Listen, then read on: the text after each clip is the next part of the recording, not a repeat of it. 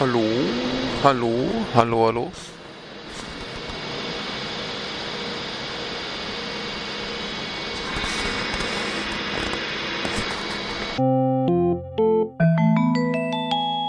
Nippon Connection, japanisches Filmfestival, Frankfurt am Main. So, liebe Kinder, die Nippon Connection ist schon vorbei und wie wir schon vom letzten Jahr kennen, hänge ich jetzt hier wieder spät nachts. Muss jetzt irgendwas kurz nach 2 sein am Frankfurter Hauptbahnhof rum und hänge noch so in der Post-Nippon-Connection Glückseligkeit. Dieses Jahr ohne Burger, die habe ich vorher schon gegessen. Stattdessen einfach nur einen Kaffee. Und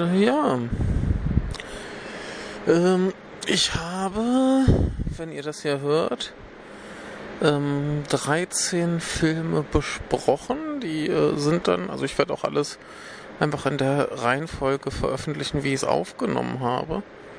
Also habt ihr jetzt schon eventuell 13 Filmbesprechungen gehört und eventuell kommen dann noch 11, denn, also was heißt eventuell, es kommen noch 11, denn ich habe 24 Filme gesehen und habe es diesmal leider nicht geschafft, auf viele Vorträge oder Filmemachergespräche zu gehen. Das hat sich einfach alles mit zu interessanten Filmen überschnitten. Genauso habe ich es diesmal auch wieder nicht zum Dingens geschafft, hier ins Filmmuseum. Das ist einfach alles, gucke ich lieber 2, 3 Filme mehr und ist alles nicht so einfach, sich dazu entscheiden. Um es mal vorwegzunehmen, von den 24 Filmen, die ich gesehen habe, war keiner schlecht. Also, ihr habt jetzt schon gehört, meine ich, Satoshi. Und das war, glaube ich, tatsächlich schon so der Tiefpunkt. Also viel schlechter wurde es nicht. Und das finde ich eine sehr, sehr gute Quote. Dann will ich jetzt in dieser Folge noch ein paar Kleinigkeiten abarbeiten. Zum Beispiel die Preisverleihung und die Pressekonferenz mit Koji Yakusho. Und in der nächsten geht's dann wieder weiter mit Filmbesprechung. Und auf jeden Fall werde ich wohl noch mit Daniel aufnehmen. Und ich glaube Alex heißt er Alex? Jetzt fällt mir der Name nicht mehr, das muss die Müdigkeit sein, jedenfalls der Herr mit der Stimme von den Abspannguckern. Übrigens ist mittlerweile Montag, sprich unsere Geburtstagsfolge ist vor irgendwie 2 Stunden erschienen und wird hoffentlich vielen Leuten viel Freude bereitet haben. Aber kommen wir mal zu den Publikumspreisen. Beziehungsweise auch zu dem einen, der von der Jury verliehen wird. Der Nippon Honor Award wurde dieses Jahr an Koji Yakusho verliehen, der lustigerweise den Preis gekriegt hat und dann sofort wieder auf seinen Platz verschwunden ist. Also nichts mit ich posiere noch ein bisschen für die Kameras, sondern einfach zack wieder zurück.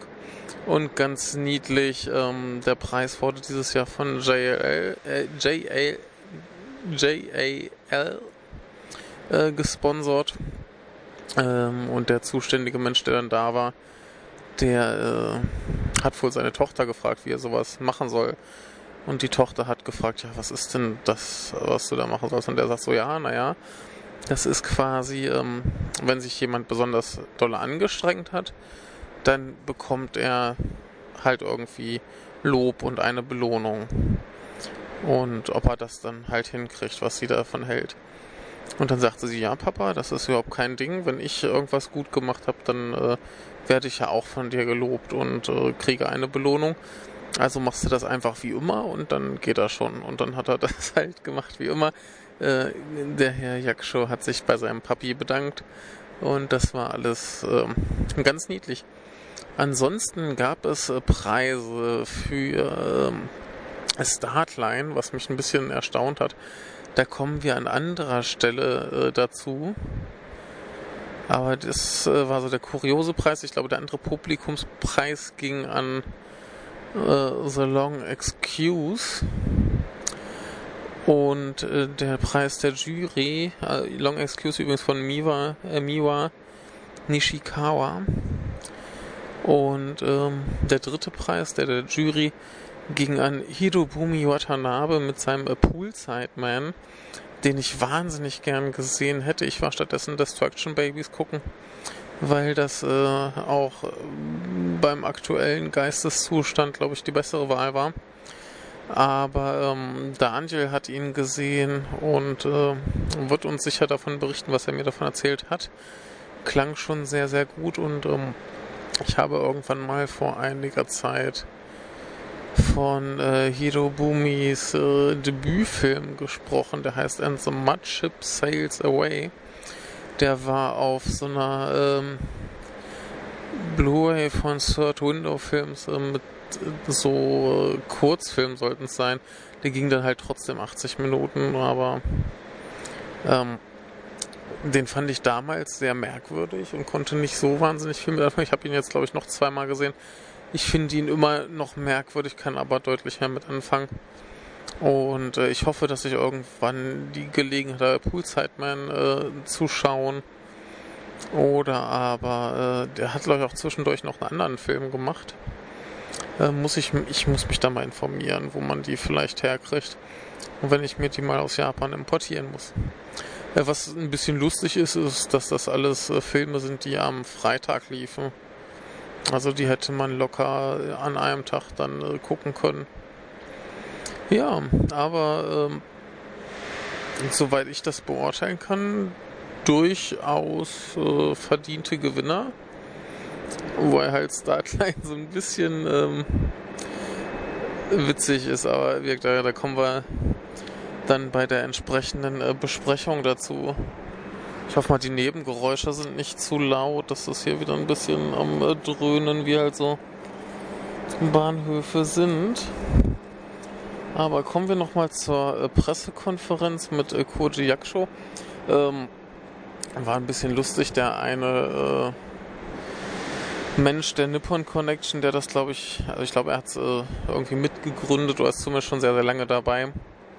Der kam dann schon hin und meinte so, er wird sich heute mal als Presse ausgeben, weil es sonst aussehen würde, als wären so wenig da. Aber es waren dann doch einigermaßen viele da. Ging halt nur eine halbe Stunde und war jetzt eigentlich auch nicht so wahnsinnig ergiebig. Letztendlich gab es ein paar Fragen zu seiner Karriere an sich und wie er an sich arbeitet. Da auch den Film, den sie von ihm dann gezeigt haben, der hatte halt noch niemand gesehen. Das ist Emperor in Autumn und den hat halt keiner gesehen außer dem Moderator. Das war der Alex Zalten, den man vielleicht, ich glaube, der hat ein paar Bücher über Film geschrieben oder schreibt auf jeden Fall, hat auch einen Doktortitel, also Dr. Alex Zalten. Und ja, der hat auch, also ich habe dann so alibi-mäßig eine Frage gestellt, die kam leider auch ein bisschen falsch an, aber er hat das dann auch heldenhaft mit einer Nachfrage gerettet, da mir das Mikrofon schon wieder abgenommen wurde. Und das fand ich sehr gut, sehr professionell und hat mich sehr gefreut. Ansonsten war diese ganze Pressekonferenz so ein bisschen Larifari, halbe Stunde, stellt mal irgendwie so ein bisschen Fragen und später gab es noch ein Filmemachergespräch. Da habe ich mir dann aber doch lieber noch einen Film angeguckt, auch wenn der Herr Yakusho ein wahnsinnig sympathischer und charismatischer Typ ist und ich gern noch mehr von ihm gehört hätte. Aber ja, was will man machen? Ich war dieses Jahr irgendwie mehr auf, ich gucke mal noch einen Film und vielleicht gucke ich noch einen Film. Aber gehen wir mal durch, was so erzählt wurde. Zwar ging es dann zum Anfang doch ein klein wenig um Emperor in Autumn. Und zwar hat der Koji schon so, weiß nicht, 4, 5 Filme mit demselben Regisseur gemacht. Und diesmal ist es eine Neuverfilmung eines Films aus dem Jahre 1960 oder aus den 60er Jahren. Da bin ich mir gerade nicht ganz sicher, meine Aufzeichnungen sind nicht so eindeutig. Es ist aber kein Remake, sondern sie haben halt einfach nur den gleichen Stoff nochmal behandelt. Und der alte Film ging wohl 4 Stunden, der neue 2 und ja, ich weiß nicht, ob ich das 4 Stunden gebraucht hätte. Ich war schon ganz froh, dass es dann so kam. So, und dann kam schon zu der Frage, so wie er eigentlich an so seine Rollen rangeht. Und da hat er erstmal darauf hingewiesen, dass jetzt bei dem aktuellen Film ja der Unterschied ist, dass er quasi eine reale Figur spielt. Das ist, da dreht sich quasi um das Ende des Zweiten Weltkriegs aus Sicht der Japaner und ob sie nun kapitulieren sollen oder nicht und zu welchen Bedingungen. Und da war er wohl besonders nervös, weil da natürlich noch die Familie des echten Menschen irgendwie am Leben ist. Und ja, das Ganze, also jetzt sind wir quasi nur 70 Jahre nach dem Zweiten Weltkrieg. Und ja, das hat ihn alles ein bisschen zu denken gegeben und nervös gemacht. Und ja, die nächste Frage war dann, wie sich das japanische Kino quasi im Laufe seiner Karriere, also in den letzten 40 Jahren, verändert hat. Und da trinke ich erstmal einen Schluck Kaffee. Und er meinte, als er angefangen hat, sei japanisches Kino kommerziell gerade wenig erfolgreich gewesen. Die Regisseure, die bei Nikatsu die Roman-Pornos gemacht haben, die haben dann erstmal angefangen, Kinofilme zu machen damals. Und er meinte so, die Budgets wären sehr, sehr klein gewesen, aber die Leidenschaft dafür umso größer. Und man hätte halt so den Traum gehabt vom großen Kino und das ja, war wohl damals schon sehr schön. Heute gibt's dafür umso mehr Filme, die sehr erfolgreich sind. Halt viel so Realfilme zu Manga und Anime und also Kram. Aber also er wünscht sich so ein bisschen mehr Filme für Erwachsene. Und er sieht das im Moment so, dass halt viele Regisseure Probleme haben, ihre Projekte zu realisieren, aber so Festivals wie jetzt die Nippon Connection würden halt die Regisseure anspornen, weiterzumachen. Ja, dann ging es darum, dass er früher ja viel Theater gespielt hat und dann war die Frage irgendwie, ob sich das vermischt jetzt für ihn oder generell im Kino. Und anfangs wollte er wohl Theaterschauspieler werden, hat das auch lange gemacht, hat also früher so jedes Jahr wenigstens ein Theaterstück eine Weile aufgeführt. Und das waren wohl zum Großteil ausländische Stücke, wo er dann irgendwie Tom oder George spielte und sich dabei ziemlich komisch vorkam, weil das halt keine japanischen Geschichten waren, weil das halt alles Übersetzungen waren von Dingen, mit denen er sich nicht so ganz 100% identifizieren konnte, und Übersetzungen haben ja auch immer so ihre Limitierungen, und er wollte gern in japanischen Stücken spielen, wodurch er aber immer weiter weg vom Theater kam und dafür zum Kino hin. Und ja, dann bemerkt er irgendwann, dass die Filme, in denen er mitspielt, dann auf der ganzen Welt gezeigt werden und dass die Leute ihn auch im Ausland sehen. Und dann wird er auch öfter mal, wenn er irgendwo unterwegs ist, auf der Straße angesprochen: Ach ja, Sie sind doch hier der Typ aus Shall We Dance. Und ja, früher hat er dann noch viel Fernsehen gemacht, jetzt zuletzt fast nur Kino, aber er hat da jetzt keine Abneigung dagegen, irgendwie noch weiter Fernsehen oder Theater zu machen. Ja, und dann kam die Frage, wie denn sein Verhältnis ist, wenn er jetzt hier früher ausländisches Theater gemacht hat. Jetzt spielt er in ausländischen Filmen öfter mal mit. Und da fühlt er sich insofern nicht komisch, weil er da ja zumindest japanische Rollen spielt. Dann ging es ein bisschen weiter auf die Unterschiede an den Sets.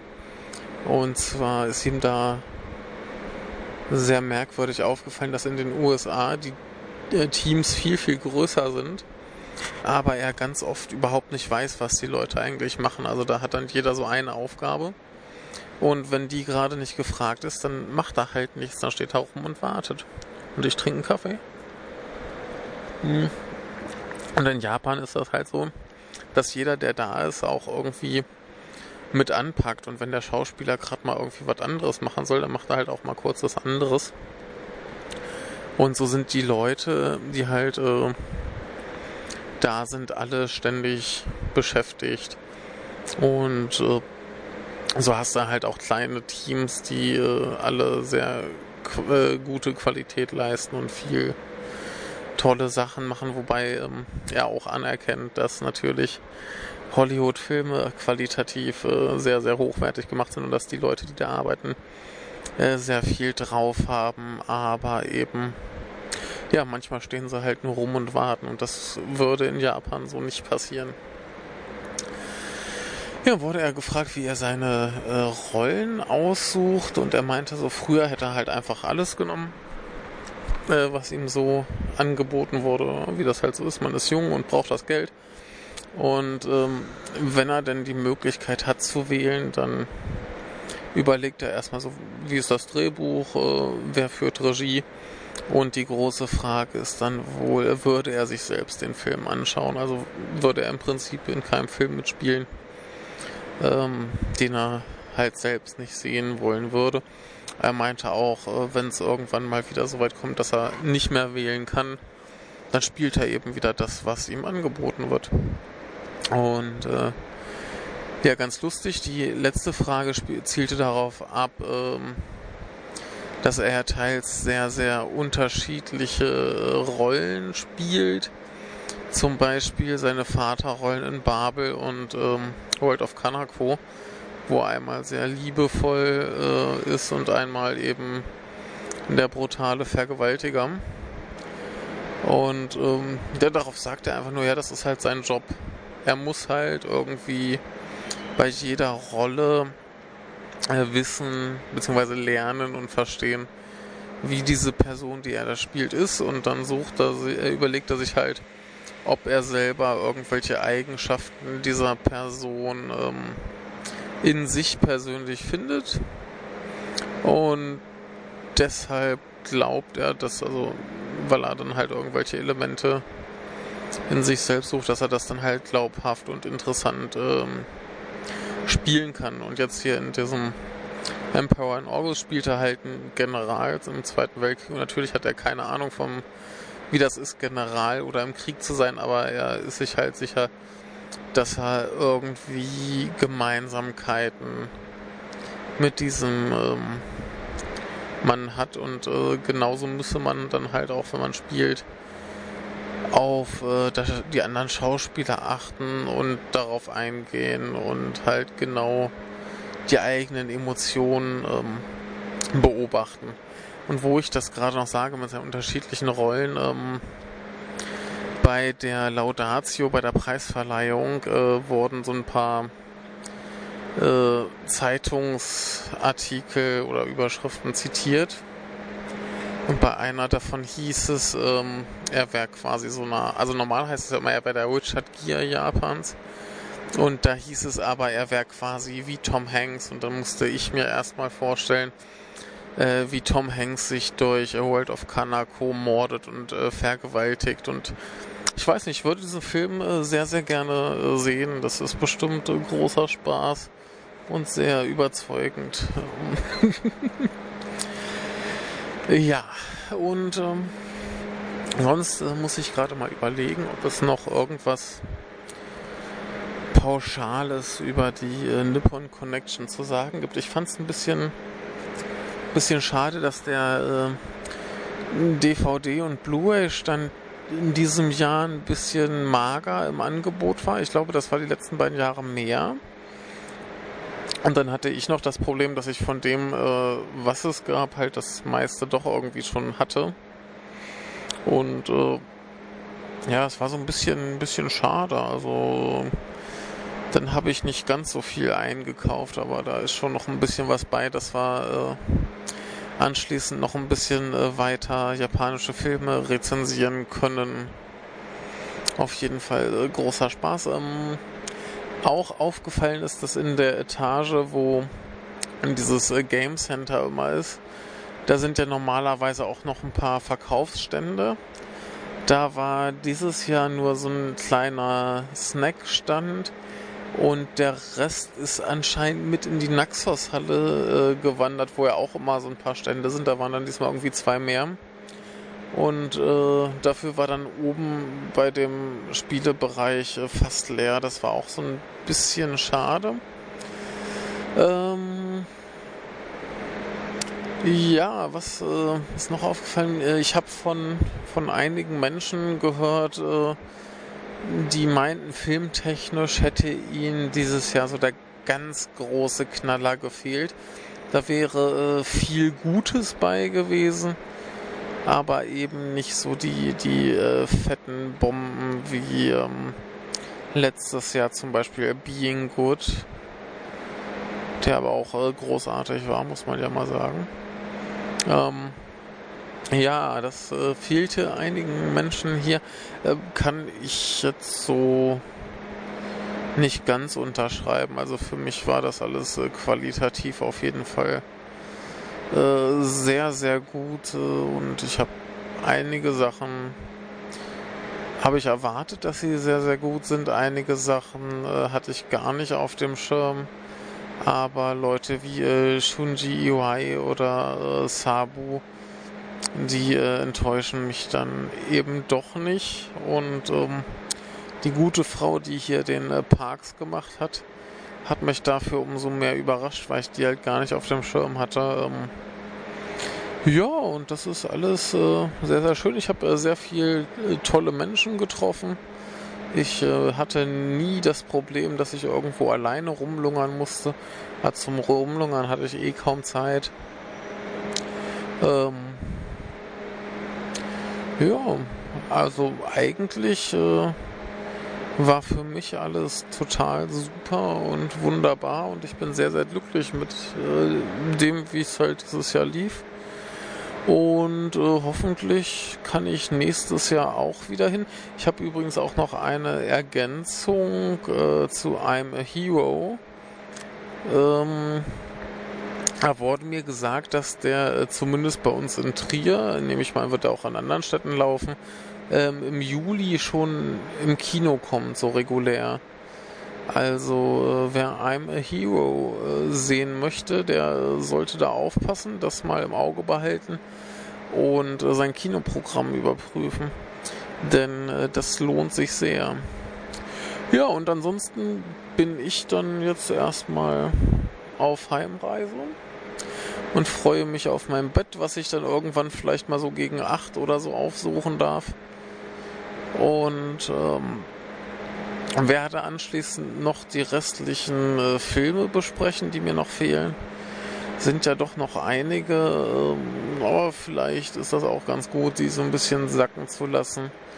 Und wie gesagt, da kommen noch wenigstens 2 so Gesamtüberblicke mit Besuch.